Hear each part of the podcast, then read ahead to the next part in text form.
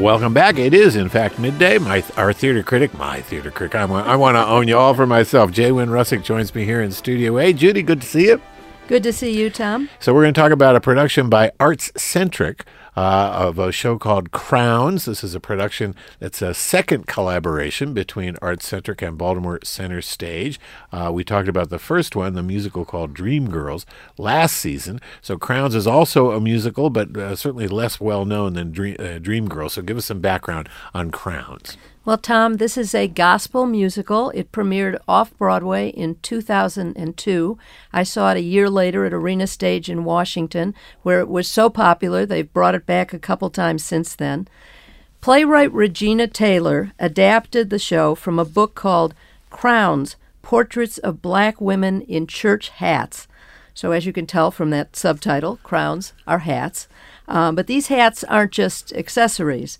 Some of these hats represent family history, some tell broader history, including slavery and combating racial discrimination, and all of the hats tell history of personal and public pride.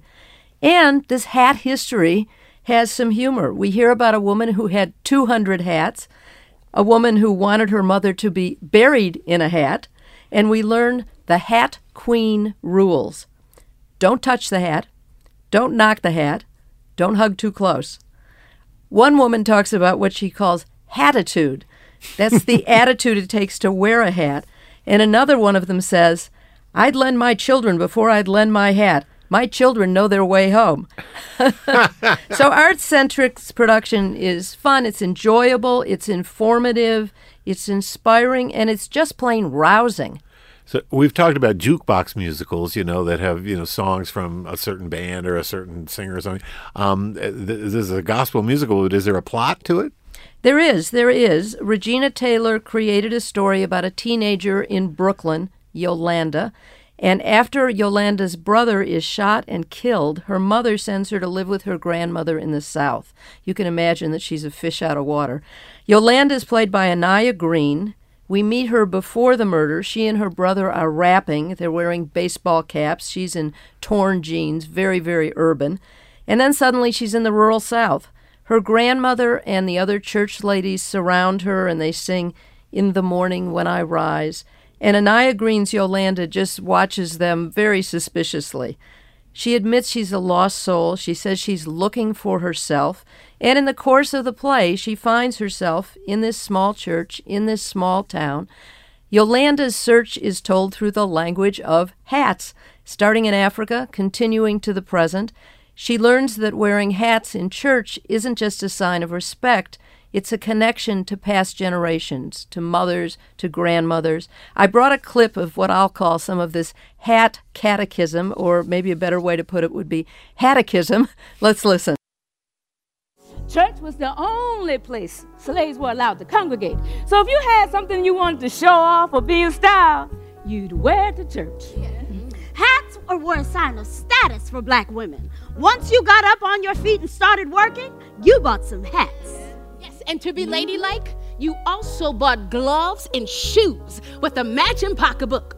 But the shoes would wear out first, and you'd have to buy a whole new set. Hats are like people. Sometimes they reveal, and sometimes they conceal. Sometimes they reveal, sometimes they conceal. That's cool. That's Katrina Jones, Asia Leger Arnold, and Ashley Johnson Moore in Crowns. That's an ArtsCentric production. It's at Baltimore Center Stage. So, Julie, uh, uh, Judy, we talked about this as a gospel musical. Um, I assume there's a lot of spirited singing. How does that go? Oh, there is. There is. And it goes very well. The singing is really a major reason to see the show. There are a half dozen performers playing church ladies, and when they all sing together, they sound like a full church choir. The musical directions by Cedric D. Lyles. He also leads the onstage band, which is also top notch. There are about two dozen songs. They range from familial gospel numbers like When the Saints Go Marching In to some that are rather unfamiliar to me, at least. Uh, one of these is a gospel number with the very appropriate title, When I've done the best I can, I want my crown. I want my crown. I should mention that ArtsCentric has added dancers to the cast. They interpret some of the spirituals. The choreographies by Shalise Hemby. There are only two men in the show. One is a dancer named Quincy Vicks. The other is Ryan Jolson, who plays the church preacher, and he has an ex- impressive singing voice himself. Among all these strong voices, the powerhouse is Anitra McKinney and she stopped the show on opening night. Her rendition of His Eyes on the Sparrow starts fairly subdued. It's really lovely, and then it builds. And when she cuts loose, the night I was there, members of the audience rose to their feet, they raised their arms, they cheered. I have a clip. This comes relatively close to the end of the song. You'll hear the show's small but very passionate choir backing her up. Let's listen. Yeah,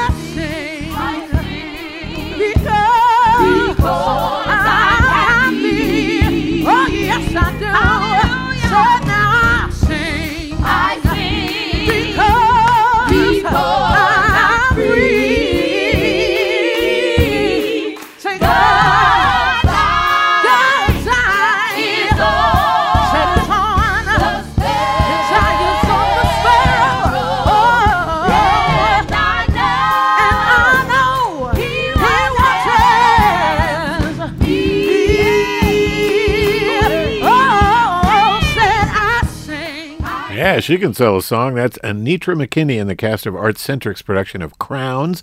It's at Baltimore Center Stage. So, Judy, this is a show about hats. Um, tell us what the hats are like in this production. Would you say they're tasteful, they're outrageous, they're sedate, they're oversized? What, how would you characterize them? Well, they are all of the above, Tom. They're the whole rainbow in colors. There's blue hats, there's green hats, there's red hats, there's white hats, there's black hats, there's pink hats.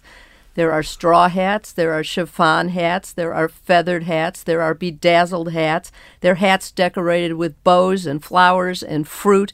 The wildest hat is a tall emerald green hat. It's almost a top hat, and it is decorated with flowers and feathers, and believe it or not, two birds in two separate birds' nests.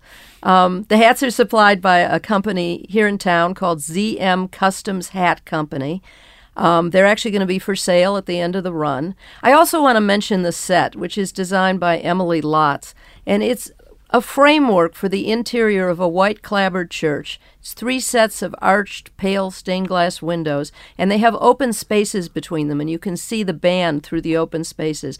The set kind of serves as a really beautiful frame for all of these colorful church hats. So, when you're watching this show, Crowns, I mean, do you feel like you're in church or in the theater? I mean, because for some folks, they may not want to feel like they're in church. Uh, you know, it, it, it depends. So, what, what's your take? Well, I felt like I was in both. I mean, to me, good theater is a communal spiritual experience. And I want to give a shout out here to the director, Kevin S. McAllister. He's the artistic director of ArtsCentric. Initially, when we watch the congregation in the church, their backs are to us. They're looking at the preacher. And then McAllister has them turn their cha- chairs toward us, and we become part of that congregation. The show is as much about church as it is about hats. I think you could gather that. And one word of advice that actually comes up in the script but this is to our listeners. If you wear a hat to see crowns, make sure it is not so gigantic that it blocks the view of the person behind you. Yeah, that'd be a terrible irony, wouldn't it? All right, Crowns. It's at Baltimore Center Stage. It's a production of ArtsCentric, and it's there till a week from Sunday, March 5th. You can come to our website and we'll have information about that. So, Judy, next week we're going to talk about a show called Dead Man's Cell Phone. It's at the Fells Point Corner Theater. That'll be fun. Yes, yes, a play by Sarah Ruhl. Always great to talk about her work. Yep, she's a, a favorite of mine indeed. I like like her work a lot. All right, well, thanks so much. We'll see you then. Thank you, Tom. That's it for us today. Tomorrow, my guest is Baltimore County Executive Johnny Olszewski Jr. Here and Now is coming up now uh, after news at the top of the hour. And tomorrow, of course, marks the one year anniversary since Russian forces first invaded Ukraine. WYPR will air a one hour special tonight from NPR at 8 o'clock o'clock, with a repeat airing on Sunday afternoon at 4 o'clock. It will be hosted by Leila Fadel. I'm Tom Hall. Thanks so much for listening here on Midday. I appreciate it. Thanks for subscribing to our podcast, checking us out on Twitter at Midday WYPR, and checking me out at Tom Hall WYPR. Have a great day.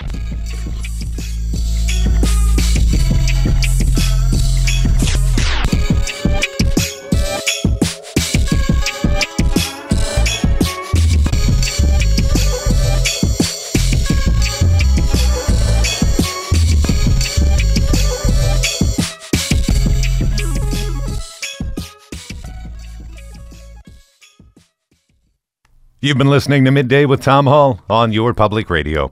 This is member supported 881 WYPR, Baltimore's NPR news station.